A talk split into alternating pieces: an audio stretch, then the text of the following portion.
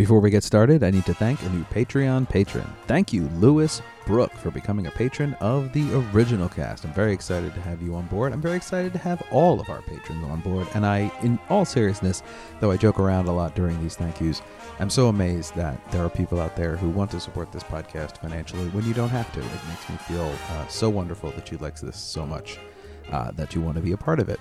And to say thank you formally, I give you a bonus podcast called The Original Cast at the Movies, where every month I and a couple of guests discuss a movie musical. And this month, in February, we have Phantom of the Paradise from 1974. And it is, well, it's supposed to be Phantom of the Opera, but it's, oh God, it's so amazing. You have to listen to it. Go to patreon.com slash originalcastpod to become a patron of The Original Cast. All right, here's the show. Whenever my world falls apart, I never lose hope or lose heart. Whatever the form of the storm that may brew, not with you to lean on, darlings, you. Hello and welcome to the Original Cast, a podcast about original cast albums and the people who love them. I'm Patrick Flynn. My guest today is an actor. It's Chris Stinson, everybody. Hello. Hey, Chris, how you doing? I'm doing fantastic. How are you? That's good. I'm doing just fine. Chris brought donuts and coffee. I did. Which, well, I brought coffee, I guess, but Chris brought Yes. donuts.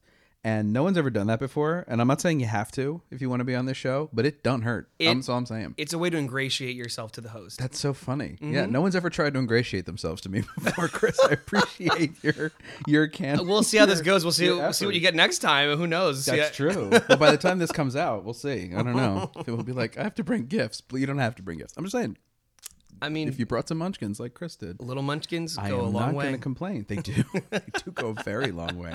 Um, but we're not here to talk about munchkins, which would be a lovely conversation. well- we're here to talk about.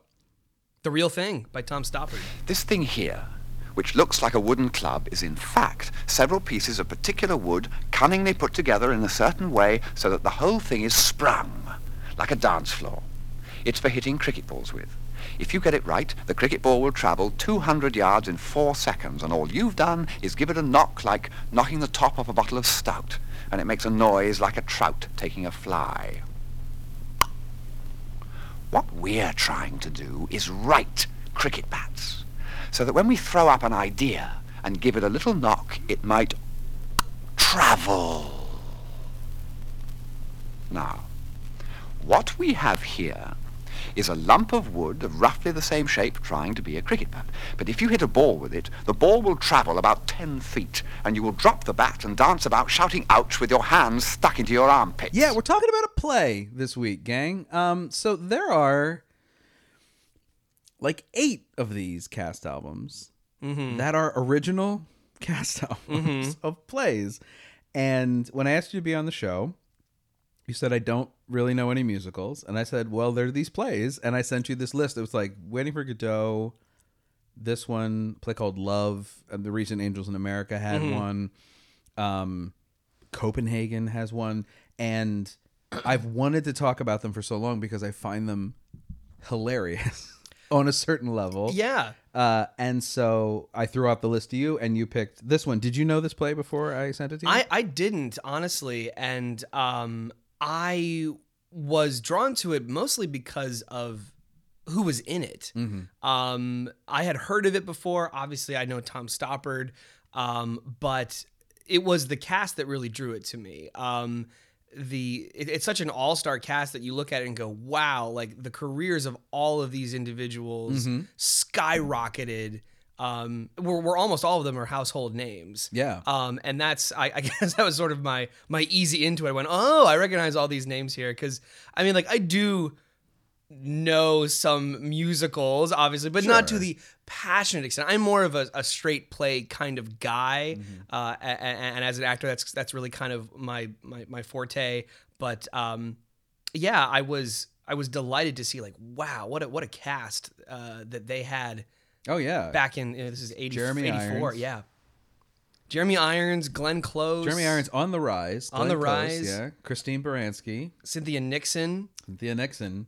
a, a very a very young cynthia nixon very young Cynthia Nixon, famously doing two shows at once. yes She was doing this and Hurlyburly. Hurley Burley, time, which yeah. is a riot. a, a, a broadway record uh, that and, and history making that will never be done again. I Uh, can't imagine they'll be done again. No, a- actually, apparently, Actors Equity has a rule against it. that you now. can't do it. Yeah. Mm-hmm. The Cynthia Nixon rule because she was doing. She'd do Act One of Hurlyburly, and then she'd get get off stage, Mm-hmm. pack everything up, Right. and walk across the street. She did. There's a video of her like reenacting this. Yeah. A- And it's and walk into the real thing at by intermission, get dressed, and like come on. It's like middle of Act Two, right? Yeah, she would she would For come on scene. yeah, first act of Hurlyburly, and then she would change into her street clothes and then go across uh, 47th Street uh, and do the re- the second act of the real thing and do the curtain call and then go back to uh, the Barrymore Yeah. where Hurlyburly was for for the third act. Oh, that's what it was. Yeah. Oh, okay. And then, uh, yeah, Jeez, which is so funny. and apparently in the video that I saw, people, I guess, sort of Broadway insiders would would sort of stake out and watch her Watch do her do this. it, yeah. Which I was so voyeuristic, but That's also so I'd be like. I'd want to watch that. What I'd a unique yeah. thing. But well, no, now it'll never would happen be- again. It would couldn't happen again. Yeah. I mean, it's really, it's not a good idea. No, like it's it's a not. really bad idea. Now she is an astonishingly good actress. Oh, yeah. So like, you know, a once once in a generation kind of talent. So I get it on one level, but on another level, it's a terrible. It's a terrible idea. But thankfully, they were only two blocks away. The two theaters were about two blocks away. Sure, but can you imagine being the stage manager of each of those shows? Those two stage managers who like the the the e- I don't know who had the easier job because I was about to say Hurlyburly had the easier job because she had the first call, so you Mm-hmm. get there and you're fine. But then like she must have the stage manager somewhere in the back of her head or his head all through Act Two of Hurlyburly had to be like, God, I hope she doesn't get hit by a car. God, I hope she doesn't get like what in the world are we gonna do? And then she comes back. And like again, similarly, like the stage manager of Real Thing, spending Act One being like, I mean, I guess well, because her understudy, hilariously, was Yeardley Smith, Right. And Lisa Simpson. Lisa Simpson, right? And so, like, I have to imagine her understudy was on a different kind of call than regular understudies because her half hour would have been it would have been the intermission basically like that's when so that's when you're like oh yeah, yeah. she made it she didn't get hurt between Right. one of Thank God. Burly and now she's in the theater you're cool for the evening Right, and I, I saw I think that they they made sure that uh, that she had an understudy at the real thing to make sure that no actor was actually losing out on work because she was double Right. dipping, uh, Yeah. which I thought like, well, that's nice, you That know. but nice. but I yeah, apparently she did that. This sort of. Uh, uh, th- th- This, this this back and forth madness for about three months. Yeah. and then uh, I saw a thing that said she had to put in her notice because she's like, I, I- can't do this. I feel like I'm going to fail my my college exams because she was in college at the time.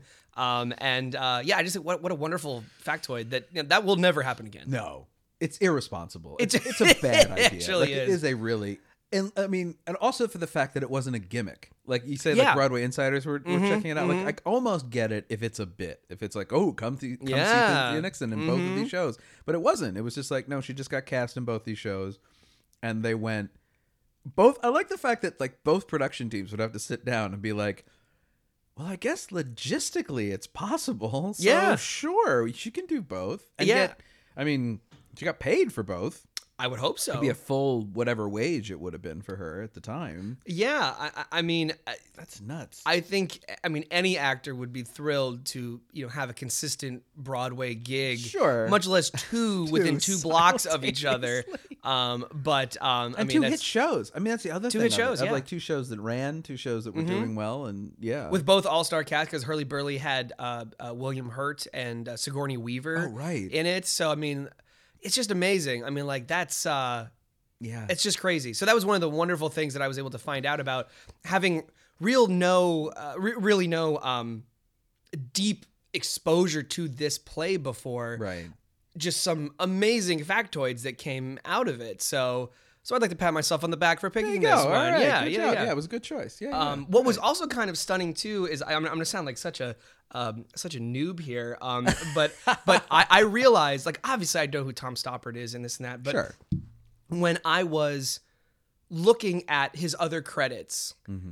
I was stunned that I had never seen anything else that he had done Oh, really? which was shocking to me. I felt like I, you know, like I had to, you know, uh, turn in my actor badge. It was just dreadful, uh, you know. But uh, the only thing that I had seen that he had done was not a play, but was Shakespeare in Shakespeare Love. in Love, I was gonna say. yeah, It was a mo- was Shakespeare in Love, Shakespeare in which Love, you know, so he clearly has a thing for for British love stories that are uh, of a complicated nature. Uh, Sure. set several hundred years apart. Sets, I was going to say. Uh, in many- but, yes, um, widely far apart. So so like I said, uh, you know, so many people who've come on this show are are so obsessed with these certain uh, shows and and you know uh, they they grew up with these they, they sleep with the uh, the album under their pillow or you know whatever Mm-hmm. and for me this was this was a new experience not only a brand new play um, from a playwright who I really was not that super familiar with in a form that I had never experienced a play before Right, so we've entered new territory here on the original cast when you listen, that's true in a lot of ways. When you, is when you you listen to like LA Theater Works, uh, I think they still do it. yeah does the- do. does audio versions of plays. Mm-hmm. They are. They did actually an audio version of this play. It is though when they do that adapted for radio. Yes. they don't have stage directions read out loud or something, but things are more indicated. There's more like, oh, this is happening. Like there's a more. It's very more clear when there's stage action what's going on. absolutely This is not that. no This is just them reciting the text, the the spoken text of the play because there's several pieces of stage business that happen that mm-hmm. I knew what was happening because I'd read the play. But like, I mean, there's a big one at the end where where Glenn Close, I think, slaps the guy, right, or mm-hmm. cuts him, and like he or makes him make gives him a bloody nose or Yeah. something, mm-hmm. and it is just this sound on the recording of just like. and I remember listening to it the other day, being like, "Okay, I know what happened, but I can't imagine. like." So did was it like were you for a second like? yeah, it's like did, did the audio just pop? You know, like I, I It's don't also- even know. You were listening to a.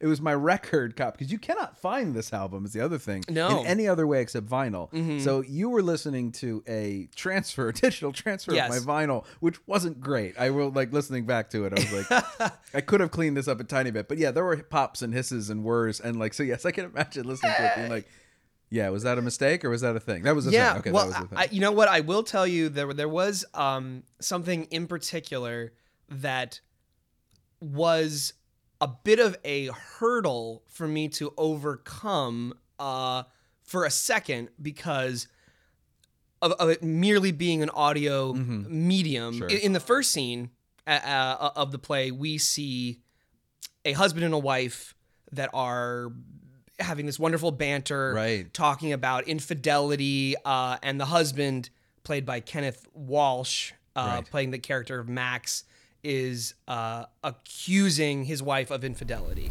What have I done? You forgot your passport. I did what? You went to Switzerland without your passport. What makes you think that? I found it in your recipe drawer. Jesus God. Quite. What were you looking for? Your passport. It's about the last place I would have looked. It was.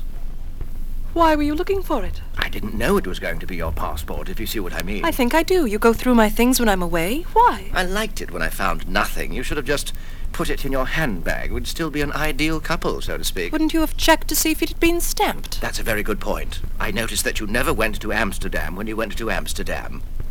I must say, I take my hat off to you coming home with Rembrandt placemats for your mother. It's those little touches that lift adultery out of the moral arena and make it a matter of style. I wouldn't go on if I were you. Rembrandt placemats. I wonder who's got the original. We then discover in the next scene that uh, that was just a scene from a play Right. written by Jeremy Irons, who now we see Jeremy Irons and his wife, the actress in that previous scene, if, Right. that, if it makes Yes. sense there. Um, Christine Baranski. Christine Baranski, right. Listen, do you remember when we were in some place like Bournemouth or Deauville and there was an open-air dance floor right outside our window? No. Yes, you do. I was writing my Jean-Paul Sartre play. And there was this bloody orchestra that kept coming back to the same tune every 20 minutes. So I started shouting out of the window and the That hotel was manager San got- Moritz. Bournemouth. Well, what was it? What was what? What was the tune called? It sounded like Strauss or somebody. How does it go? I don't know, do I? Oh, Who are you with in Bournemouth? Oh, don't mess about. I'm supposed to give them my list of eight records by tomorrow, and so far I've got five and Finnegan's Wake. Well, if you don't know what it's called and you can't remember how it goes, why in Christ's name do you want it on your desert island? It's not supposed to be eight records you love and adore. Yes, it is. It is not. It's supposed to be eight records you associate with turning points in your life. Well, I'm a turning point in your life, and when you took me to San Moritz, your favorite record was the Ronettes doing Da Doo Ron Ron. The crystals. The ronettes. You're going about this the wrong way. Just pick your eight all-time greats and then remember what you were doing at the time. What's wrong with that? Look, I'm supposed to be one of your intellectual playwrights. I'm going to look a total arsehole, aren't I, going on the radio to announce that while I was telling Jean-Paul Sartre he was essentially superficial, I was spending my whole time listening to the crystals singing the do-ron-ron. Um, but to me, when I was listening to it, I swore I was hearing Jeremy Irons in both scenes. Right. Um, n- not because like oh all British people sound alike, it, it- it- you know, uh, but because they No, they do. because they 'Cause yeah they they they do. do. Yeah. Um, but no. Uh, apologies to any Right. UK No, listeners. no, um, don't apologize. But uh, the They know what they did. but but but the truth was is that the the sort of the the timbre of the voice of Jeremy Irons and Kenneth Welsh are Mm-hmm. remarkably similar.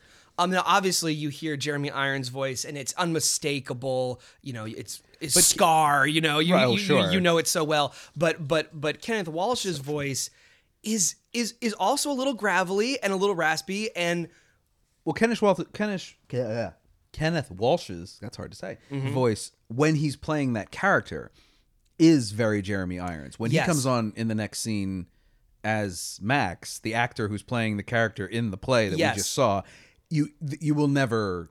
They're very distinguishable, of course. but there is a certain sense of him. He's doing this sort of like Noel Cowardy Yes. kind of like character of this very posh guy who's Yeah, got it's a lot "Hello, of very yeah. witty things to Yeah. say, like the days of the digital watch are numbered. Um, which is one of those Tom Stoppard lines that just spins in your head endlessly, where you're Oh, just like, ah, how, do you, how do you even think of a thing like that to say? the so, but yeah, I think that is very much on purpose, and I actually think in in kind of a weird way, the that moment in the play works best in this format, even better than it would on stage. perhaps. Yes. But real fast, before we get too deep in it, Sure. do you think you could summarize quickly the plot of the real thing? Sure. It's about love. And scene. And so, yeah, and thus closes the shortest episode in podcast It's a good history. summary. It's a very good summary. I Um, did. yeah, well, it's uh, yes, Okay, that, could, you, that could you sum little less yeah, that's the that's the super That's the super back brief- version. That's the thematic. the summary, thematic version. yeah. No, it, it, it, it is about love. It is about infidelity uh, and the um sort of struggles to define what is, I think, modern romance and what is what is um, what works for people. Um, there's a great um, sort of uh, shaking up of, of, of norms to it. I mean, obviously, uh, the uh, infidelity is obviously a pretty old story uh, and, and pretty universal. Um, uh, but uh, there's a bit of the, the struggle to to to find love, to to be loved, and the search for dun, dun, dun, the real thing versus a fling. Um, be- because there's uh, great dysfunction within the relationships of the characters that that, that we meet um and uh so and so's cheating on so and so but in reality they're cheating on so and so you know it, it, it kind of it's a little bit perpetual it actually reminded me a little bit of uh closer Yeah. um but a far less Far um, less- extreme uh, kind of version a little more that. grounded. yes but Yeah. but i would say in general uh yes it, it is about um de- deciding what's worth fighting for in a relationship. Uh, you know, a fling that makes you feel passionate and alive versus um, a, a, a strong, rewarding relationship, and what you're willing to do to sacrifice for for for for both or for for either. Um, it sounds a bit goopy there, but but I think that yeah, it's it's about uh, the relationships and the struggles that that that people have um, who are really trying to find the the, the, the zest in, in life and their their discontent uh, with how their lives are versus um, what they what they want. So I'm sure that all hit the Yeah, it does. I mean, it certainly it covers all those grounds. It Yeah, really. I mean, it's- it's Stoppard- wide, yeah. Stoppard stuff does tend to work, twist and turn and move, and like it goes several different levels deep. Um, the sort of nitty gritty of it. I mean, it is surrounded by this character Jeremy Irons plays a playwright Right. who's who is a sort you know you could say is Tom Stoppard's stand-in, but it's certainly Yes. it, it, it- whether that's true or not, he is certainly very precise about language. He's very very witty. He's very very smart, and but emotionally kind of a child. Oh, yeah. Um, he is married at the beginning of the play to Christine Baranski, who's like we say is starring in the play he's done, Mm-hmm. which we see a scene of. He's having an affair with Glenn Close, who's married to the actor we saw in the 1st scene. Try to keep up, and Mm-hmm. Absolutely. then that comes out, and at the same time, Christine Baranski is working with this. I guess he's in prison, right? This protester Yeah, soldier Brodie, Brodie, yes. who was an activist protesting anti-missile uh, things, which was very big in Britain in in the eighties. And then they, Glenn Close and Jeremy Irons, break from their respective spouses, and then two years later, we're in Act Two, and they're together, and things Yes. are going okay. But then this thing starts with this fling, possibly between Glenn Close and an actor in the play in a play she's with, played by Peter Gallagher. yes. of all people. Yes. The father from the OC. yes doing for- a, doing doing a british accent um and they possibly have an affair possibly they don't and then we meet then they do a television play Mm-hmm. which would sound kind of weird to americans but was a is is still kind of a thing in britain that Sure. they do these tv plays we'd call them movies of the week we don't even really have that anymore and then uh, at the end we meet the real private brodie which is the character peter gallagher was playing Mm-hmm. sort of we, it's not really clear this is where the the sort of like jacob's ladder like mc escherness of Yes. stoppard comes together Yes. but one big thing like i was thinking about before i listened to this having read it years ago when i sort of devoured stoppard's body of work which is something i think that every like male high school person theater person goes through Somehow I missed out on that. uh, that's yes. Well, of my age, let's say. Um, it's uh, because when I was in high school, he was still. I mean, he had just written Arcadia, which if you've never seen or read or heard Arcadia, I mean, Arcadia is is his best work, I think, since Rosencrantz and Guildenstern are dead, which is which is an astonishing piece of theater. Um, but so he was still new. He was he hadn't done Shakespeare in Love yet. When I was in high school, like he was still really working and making. So he was still somebody contemporary. People were f- producing his plays around, uh, uh, like in community theaters and regional theaters for the first time. Right. He was still hot in mm-hmm. that way. Mm-hmm. So he was somebody. Oh, you got to read him. He's working now. Whereas I think when you were in high school, is post Shakespeare in Love, post like he's he's Tom Stoppard. Yes. kind of in a in- Established. like, Arthur Miller. He's, Yes. he's that kind of player. Yes. So like you know, I've read the Arthur Miller plays you read in high school, but I haven't devoured like Arthur Miller. right, right, right. And I think Stoppard for me was a, a little bit more like, oh, this is a guy who's like doing stuff. And I remember as I read it in high school and really liked it, but like I remember thinking, why is it called the real? Like now prepping for this, I was like, why is it called the real thing? Because like all of his his plays have kind of not obtuse titles, but the titles are very specific. So you have like Rosencrantz and Guildenstern are dead, Jumpers, which is a, is the most bizarre play he ever wrote, I think. uh, Travesties, which was revived not too long ago, and uh, Arcadia. Like I say, he has a lot of a lot of plays. I'm not going to name them all, but like this was one where I was really thinking like, why is it called the real thing? And it seems to me that like reality is something that this play really really messes with Oh yeah. in terms of n- not only like where are we at any given moment like you, Sure. you sort of don't in the, in the sense of like the way plays are normally structured which are these it, it, it- this is basically follows the model of a, a kitchen sink drama Certainly. certain you know the, just people in their houses being charming and talking Mm-hmm. but there are scenes short scenes Very short. very short Yeah. scenes between actors where you're kind of not 100% sure if it's a play we're watching a play within a play or if it's really what's happening and you kind of don't know until the next scene which we'll talk about the last scene in either direction Yes. because there's a great scene when you meet Peter Gallagher for the first time on a train. Like Glenn Close is just on a train, and then Peter Gallagher walks in and sits down, and they start having this like bon mot dialogue, mm. And then you're like, oh, oh, this is real. And then they start doing dialogue from a script we'd heard earlier, Uh-huh. and it kind of twists on itself. And then later we see them acting that scene out for the television play. Like it really does. Just like you kind of go, it really puts you in this weird headspace of having to really pay attention to what's happening. Most definitely. so you can actually follow like where you yeah, are. because the, the opening scene really, uh, you know,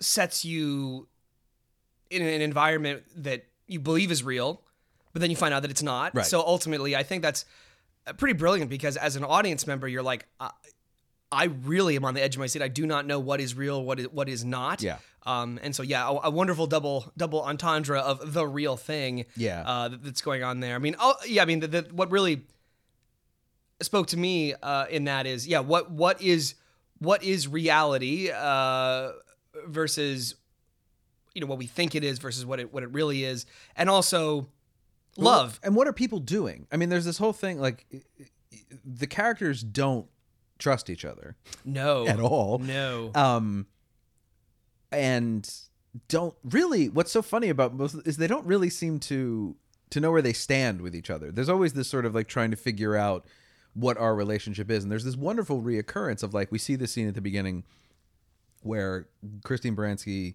in character has just returned from a trip abroad and didn't take her passport, and that's how her husband thinks that played by the other guy who's not really her husband was uh, was cheating on her because she didn't take her passport when she went to Switzerland.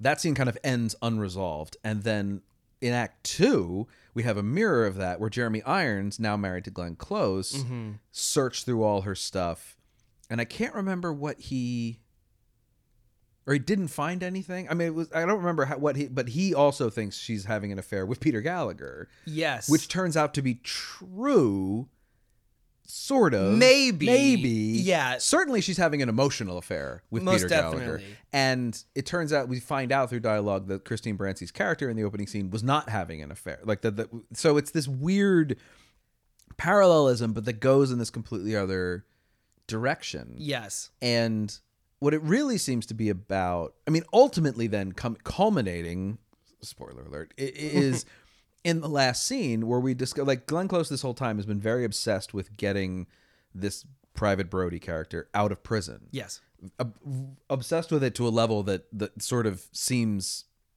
we sort of initially believe is because of her like tremendous activism and her sense of justice. a little more than just a passion project Exactly right. And it turns out she's actually she feels tremendously guilty because she's the reason he's in prison in the first place. That she she met him on a train totally by chance. He was AWOL.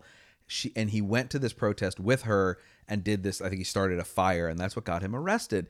And it is this really amazing last scene where like she's all happy because they did the television play and now he's out of prison and she thinks that's why and he gives this lovely speech about how actually no it's because of overcrowding they threw me out yeah half a billion pounds for defense, nothing left for prisons. So you get three, four to cell. First off, they tell the magistrates, for God's sakes, go easy, find the bastards. But still, they keep coming. Four, five to cell. Now they're frightened it's gonna blow up. Even the warders are going on strike. So give us the money to build more prisons.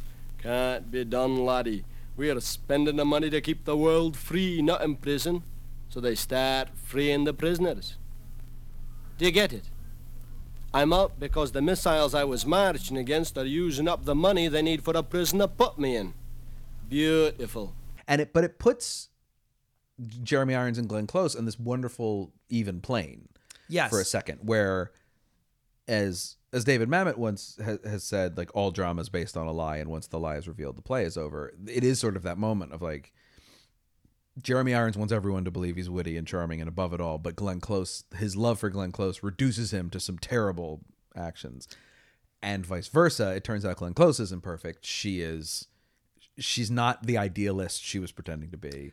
She's just super guilty of Yeah, the fact that she got this guy arrested. No one yeah no one is really as anything that they try to Yeah. come across as. Yeah. and that is really lovely to to see. I mean yeah absolutely. The the uh, the, the bottom keeps falling out uh, on on your perceptions of these characters. You think uh, Jeremy Irons, who's so smart, so suave, so above it all, um, and could never be flustered, absolutely gets flustered when uh, his reality with Glenn Close is is questioned and shattered, and uh, you really are you kind of in, you kind of are delighted in seeing him crumble Yes. and then build himself back up and everyone does that um uh, the only person who doesn't seem to do that because maybe they're not old enough yet is Cynthia Nixon's character Right, as, as the young daughter Jeremy Irons and Christine Baranski's daughter. yeah. exactly who is um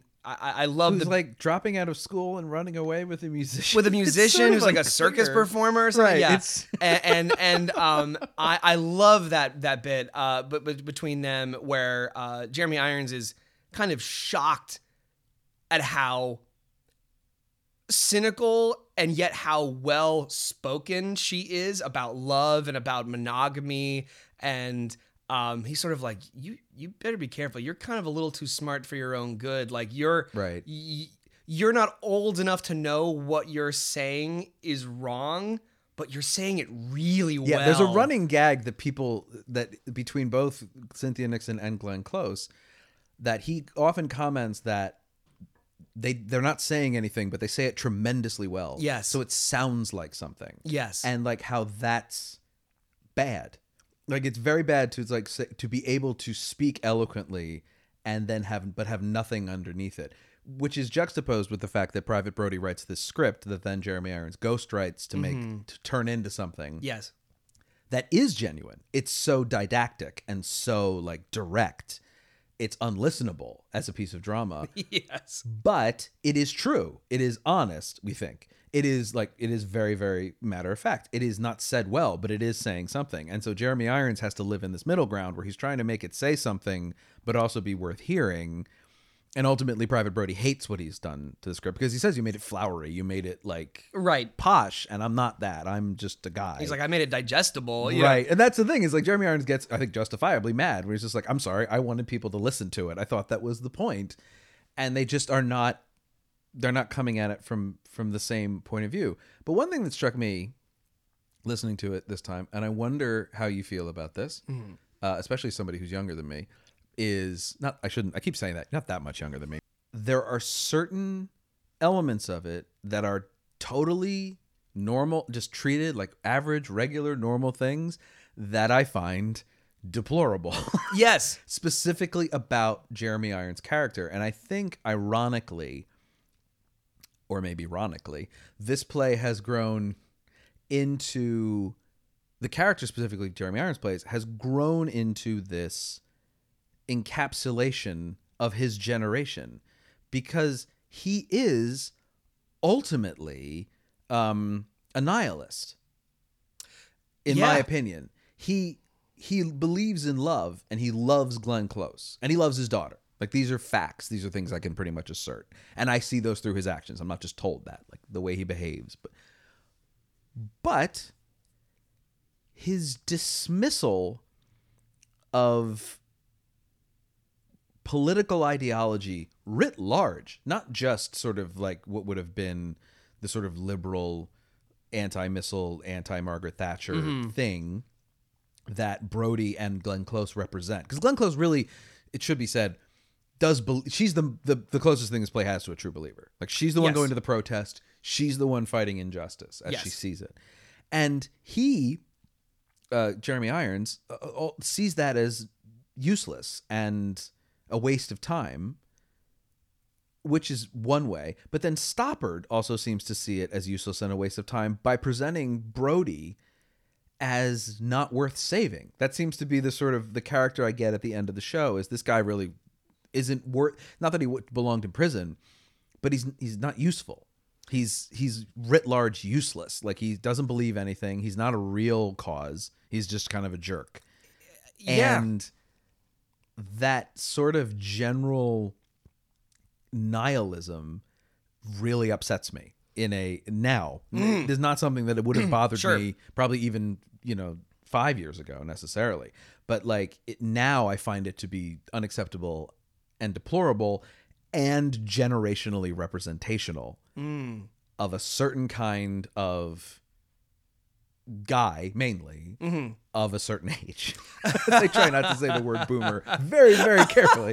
Um, That was the one But I thing did- missing from this script. You know, okay, boomer. I did feel that, but there Yeah. were several times listening to this where I was just like, I don't like you. And not that I'm supposed to, but you know, and you don't have to like every character that's on the stage. No. But I did really feel like you have a point of view that has led to Brexit. Like you are, I can draw a straight line from you to what is, as we live in real time, happening today. Uh, It- yes, like, you know what I mean? Like it is literally today as we record this. Yes. Um, so it it just struck it would not have struck me as I say earlier, but because the way these plays and, and any piece of art transforms that the times around it kind of transform the response to it. I found his above it all nature to just be irresponsible. it, it was exhausting. Yeah. yeah. In in the um, to to Tom Stoppard's credit and to Jeremy Irons, both you know masters of their craft. Uh, you are drawn to this character who probably in real life you would not be able to stand. Oh sure. I mean, he and most people can't. It's No. kind of like it's very clear that like Glenn Close is kind of the only person and his daughter who actually like him too. Yeah. because you know Max, Christine Baranski's husband, doesn't like the way he treats Christine Baranski. Ironically, um, Christine, uh, no, no, excuse me, doesn't like the way he treats Glenn, Glenn Close. He's Mm-hmm. like, God, I'm getting mixed up myself.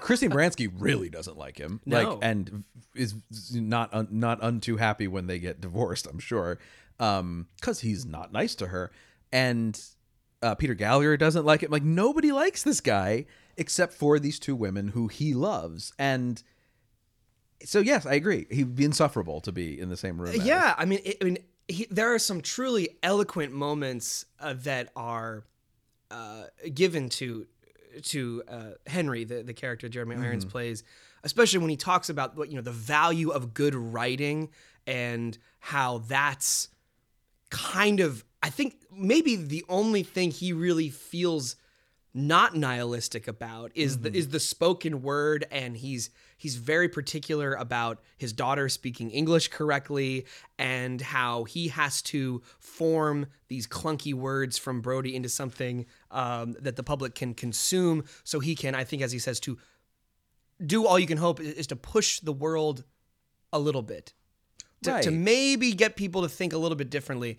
Um, I feel like it's the only thing he truly cares about, other than I think his his his libido, um, which is like, Sort oh, of. you know, Well, he does sort of. I mean, what's funny about it is you later find out in the scene, the second scene Christine Baranski has, in, or the third in Act Two, that she cheated on him a ton, a ton. and he only cheated on her with one person. Right. It was Glenn Close, and like so. Actually, his libido even comes second to his intellect because you see the way he is passionate about Glenn Close, that he is not about Christine Baranski at that point. But what's what struck me just now about what you said is that that's absolutely true. I mean, he has this lovely speech about the print about the cricket bat, uh, and That it's designed to the difference between Yes. a, a, a collection of wood and a cricket bat. I mean, Absolutely. it's a really, really great metaphor. Yeah. But he does not use his talents to that end. He writes this play that we see a scene from, which is sort of about the nature of love, kind of, but it's very flowery and oh, wordy Oh, and, very and- much and doesn't go anywhere. And ultimately, we just, I mean, at least Christine Baranski feels, has a very disappointing ending yes, that he sort of he's a romantic. He leans into the romantic half of of the of the bit, which is revealing about what he does later. But he doesn't use his language skills to nudge the world forward. He uses his language skills to turn his like turn to try to create a fantasy that fits the way he wants the world to work. Yes. Which is also revealed by in the opening scene or not the opening scene, the second scene, he is trying to pick his records to be on Desert Island discs. This play is so British it's making me like sit up straighter. I love it. we should be Um, drinking coffee. It should be tea. we should be drinking tea and eating crumpets um, or scones. I had a scone for breakfast. Does that count? Um, but he uh, he he he had all the music he likes is terrible 50s American Yes. doo-wop music, and he's trying to pick pieces of classical music to bring on Desert Island Disc because somebody says, I think Christine Baranski is to just pick your five favorites and then retroactively create a story about it. And he's like, I can't do that. I have to pick the five pieces of music that like say something about me as Right. the Big serious moments playwright artist. life, And it's got to be real and it's got to be classical music and it's got to be intense. And what's so funny about it is he doesn't even think he likes the right kind of pop music. I like that. He's like, I could throw a little Pink Floyd for color. People like that, but it can't be Da Doo Ron Ron. I can't say that my records are Da Doo Ron Ron. And what's so funny about it is that I mean, he's I, I think on one level, especially at the time, he's right. Now if like a snooty playwright went on Desert Island Discs and said his favorite was like "Stop" uh, the Britney Spears song, you know, like um, not "Stop." What the what's it, the "Stop" remix? But what's the song called? Is that "Oops, I Did It Again"? Oop. Yeah, Yeah. Oops, I did it again. Jeez, man, how did I get there so backwards? If he went on there, if I went on Desert Island Discs and Mm-hmm. said that, no, like my favorite, one of my favorite songs is "Oops, I Did It Again," the Stop remix from Be laughed off the show. I would no. I, th- I think it would be actually viewed as honest, and because that's what we want from our artists. True. We want them to be human. We Right. want them to be honest. We want them to have flaws, flaws that we like, flaws that are funny. but that ego inside, go, oh, I could never admit to right. that. Yeah. We, we want to know what you're guilty. We want to know you watch reality TV. We want these Right. things about you. And in the at the time, even up through like the 90s and 2000s, like no, no, no. Like you have to have this curated image that you present because you go on TV and radio infrequently. Now you're on as much as you want to be. So that that artifice has been chipped away at, and we've got other problems. But that is an interesting aspect to his character that he, and I think also, again, unintentionally generation generationally representational of of a of a man of a certain age born to a certain class of a certain race. yeah. You know, A, a is- romantic nihilist, Yeah, which Who- just sounds yeah. exhausting. it does sound. you put that on your Tinder profile, no one's messaging you. You know, no one's no one's doing What that. if they are? You don't want to talk to Uh, them. Absolutely. Uh, it ain't gonna be Glenn Close. I'll no, that much no, now. no. But like he's only he's always reacting to things and, and creating a sort of like this is the way the world works and this is how I'm comfortable and I can't exist outside of this box. yes. Um, which is revealed in the conversation with with Cynthia Nixon where they talk about sex and just their approach is very different. They have very very different mentalities about it and you know, I think that she says the line like, you, "Your problem is you never went into the boiler room with the Latin teacher." Like it is this sort of sense of just like you're y- y- you you have this idea about romantic love that isn't practical. It isn't tactile. It doesn't live in this sort in this way. No, yeah, it's it's it's it's um yeah, it's intangible. Yeah. and, and it's always going to disappoint and and I think that's what leads him to be looking elsewhere for for that affection and um and finds finds Glenn Close who who Yeah. who matches most of the things he's looking for, but even then it's not perfect because you know, you kind of sympathize with Glenn Close. Like, my God, you know, like I, I'd probably be looking elsewhere too because this guy is a, a bit exhausting. Yeah. Um, but yet, you know, like I said, to a credit to the to the performances, they are lovably exhausting. yes, and I well, and wittily exhausting, And wittily exhaust- yes. and uh, and I think that one of the other things that gets us where we need to go with with with Jeremy Irons is that he does care. I mean, like I love the speech he gives her where she says to him in, in one scene, like you have to find a part of your life where I'm not important Yeah. because she feels kind of suffocated. And he does give this beautiful response later where it's like, it doesn't exist. There is no part of me that doesn't care about you. I care. about you. And it is lovely. It is a lovely moment of just being like, that's uh, kind of fully admitting to his vulnerability of like, I can't find it. It doesn't exist. You are everything to me. Now, on the other side of that is the another complaint that I had about it listening to it this time, which is the way the women are written.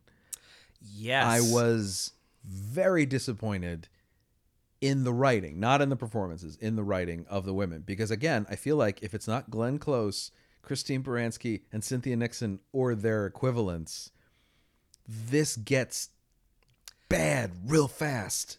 Yeah. These are very two dimensional characters on the page for me. Glenn Close maybe less so. She has a lot. le- There's a little more layer to her, but even those layers end up ultimately making her foolish. So that's not great. But like Christine Baranski's character, whose name is I, what's that? I should Charlotte. Charlotte. There, you go. good for you. Um, I was going to the script. There we go. Um, is yeah, she's just she's kind of shrewish, and then she's postmodern shrewish. Like she's not. yeah, yeah. You know, it, it's um and if it wasn't two-time Tony winner, award winner, two-time Emmy award winner Christine Baranski, I would I Yeah. would dislike her. But it's Christine Baranski, so I love her. it's it, it's interesting because you know no no one in this play is perfect. Um, everyone's got things that other characters can can certainly razz them about or rag on them for.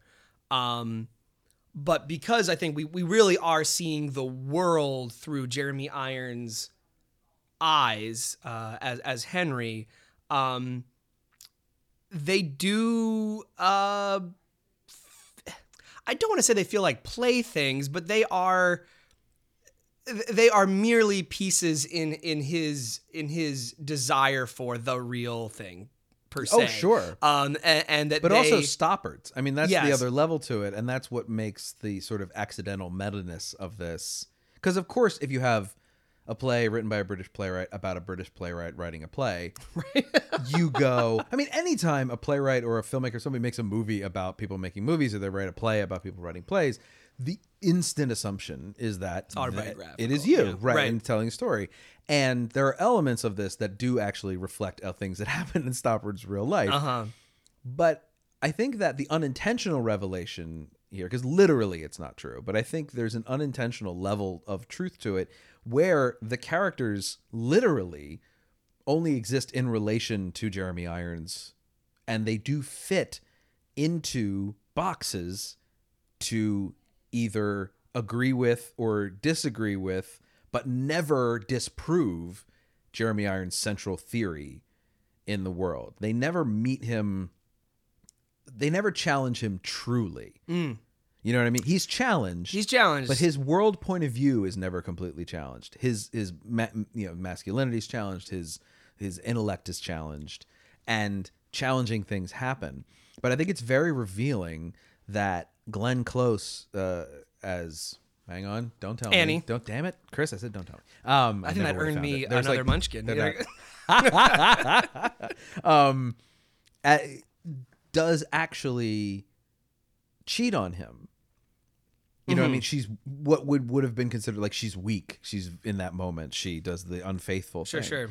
And it's a lot more interesting to me if, like in the play he wrote, he's torn apart by his own inability to like his own jealousy, and there's nothing there. You know what I mean? Like it's not she was quote unquote faithful to him and he destroyed himself. Like that's sort of like, oh my gosh, that's that's interesting and weird and funny Yeah. and kind of neat. And now there is an interesting element to the play that like we th- this scene of of discovering that she was that she cheated on him early and then we do see them kind of work through it There, yeah, there, which is something you don't see in shows very often so i was very interested in that I will say, yeah, for um, for as much as um, certain conventions are are challenged, um, I was quite quite you know for for play that, that is full of people cheating on one another Yeah. and lying and and uh, destroying norms and and and, and whatnot. Um, I found that the the ending where we find all or where, where we yeah where we find all the characters is oddly hopeful mm-hmm. um i- i- i- in a in a modern sense that that actually where that seemed very much like today uh in the sense like how how do um how does a broken home continue to to to to function and actually not be destroyed.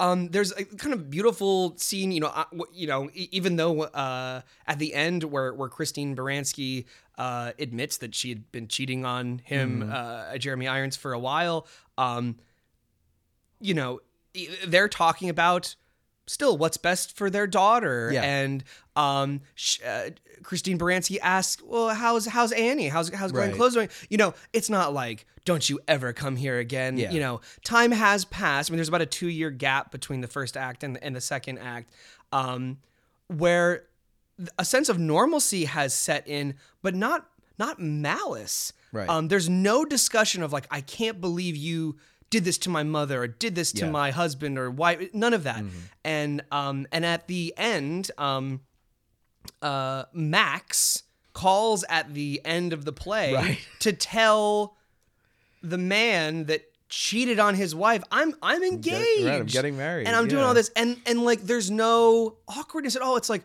that's wonderful i'm Right, gonna. Mm-hmm. tell your ex-wife that and and sh- it, it's great and and all this stuff and it, it's it's Yeah, um, you don't see any hatred or malice built up from any of the characters who've been cheated on.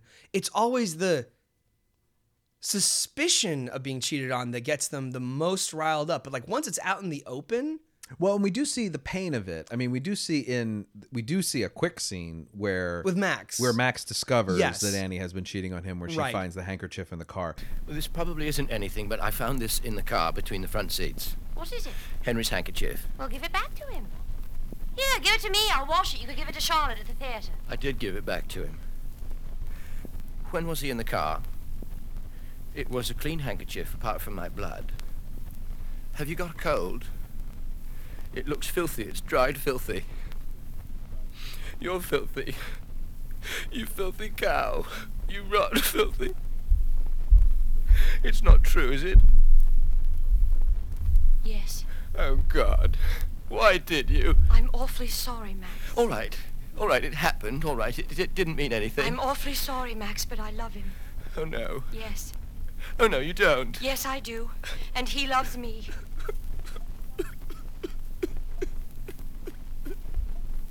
That's that, isn't it? I'm sorry it's so awful, but it's better, really, all that lying. Christ, Daddy, stop it. I love you. Please don't. I'm sorry, Max. I'm so sorry. How long for? And him. Oh, God. I was also struck. I just want to comment. excuse me. One thing that struck me listening to it was the the fact that there are seven actors in this show, only two of whom appear in the whole th- like in every scene, not all the time, but Right. in most scenes. And like um Max, for example, is in act scene 1 and 2 and never again. never again. Um, Peter Gallagher plays Billy is in two scenes in Act Two, and never again. Uh, Vyto Ruginis, who is a guy you will recognize if you saw his face, who plays Brodie, is in one scene all the way at the end of the play. Yeah. and so it's just like that is not the way you even typically write plays no, because that would be an expensive. Like you got to pay the man to be in the show be there. and you know he doesn't double. You can't. He can't double. I mean, the other thing. Like you can't have actors No. double. No, no, it no. defeats the purpose of the show because then you get really confused of like if if the guy who plays Max also plays Brodie. I don't know how you you couldn't make it work because No. you'd be like, well, is that Max or is that Brodie or is this a play? Like where? At? Like then you'd really be completely lost.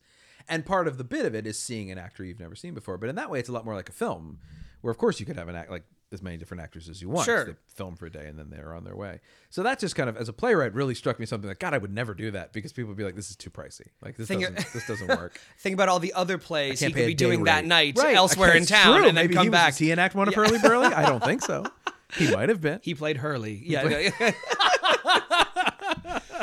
but It was up for Burley, right. he was like, could only Uh, nail what have you got going Hurley. on that yeah. people can come see? Uh, I'm gonna be in Shear Madness at the Kennedy Center. Uh, Yeah, in uh, the springtime. Nice. And um, you know, I've been doing that show on and off, so I'll be Oh, cool. on and off. I Yeah, on and off the last Okay, couple of years, cool. and and so I'll be jumping in Back on in that. DC's yeah, longest running show. yeah. How many Uh, years? The show itself, uh, overall, just celebrated its 40th anniversary. There you go. Take that, Phantom. That's right, right. Stick that under your mask. Yeah, Yeah, right. um, but uh, the uh, no, it's just it's pretty, pretty amazing. Oh, that's and, Uh, great. so yeah, so that's what I got going on. Thanks so much, Chris. Thank you, sir. Appreciate it.